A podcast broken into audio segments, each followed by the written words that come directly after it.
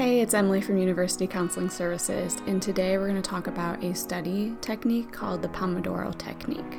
So, interesting name, and a little bit about that. So, the person that came up with this study technique used a timer that was shaped like a tomato, and Pomodoro in Italian means tomato and the person who created the technique was Italian. And he proposed that breaking large tasks up into smaller, manageable time units, which he referred to as Pomodoros, is a more effective way to study and maintain focus.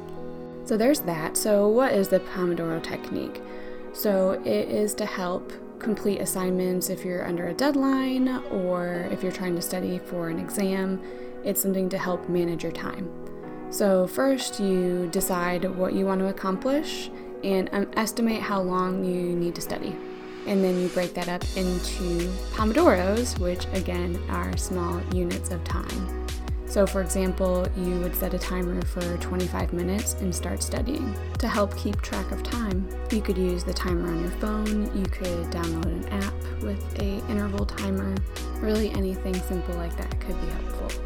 During a Pomodoro, which is the set amount of time that you are going to study or complete an assignment, the idea is since it is for a short period of time, that can help motivate you to complete the amount of work in that time because you know a break is coming. During the Pomodoro, try to minimize distractions. So, try not to open up additional tabs on your laptop, try to not look at notifications on your phone because those are things that you can do on your break.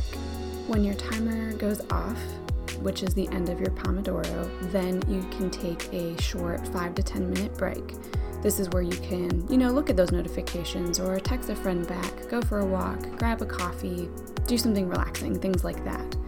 So then at the end of the 5 to 10 minute break, you repeat. And the idea is after four Pomodoros, you take a longer break for 20 to 30 minutes.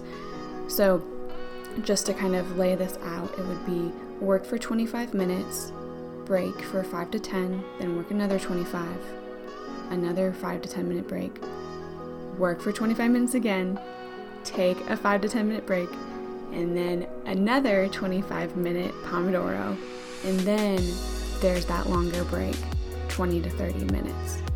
So, if you do happen to finish a task or are done studying before a Pomodoro ends, which again is those units of time that you are studying, you can use that remaining time to review what you've learned or prepare study materials or even prepare your next Pomodoro for the thing that you're going to study next.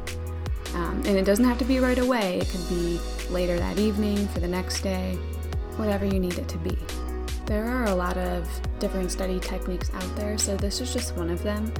But the idea behind it is that it can be mentally draining when you are fully engaged in a task for a long period of time.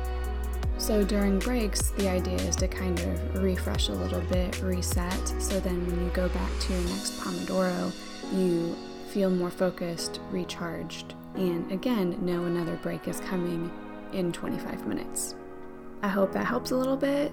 Give it a try, see how you like it, and if you do, that's awesome. And if you don't, there's a lot of other studying techniques out there, and it's just a matter of finding the right one for you. Good luck with your studies.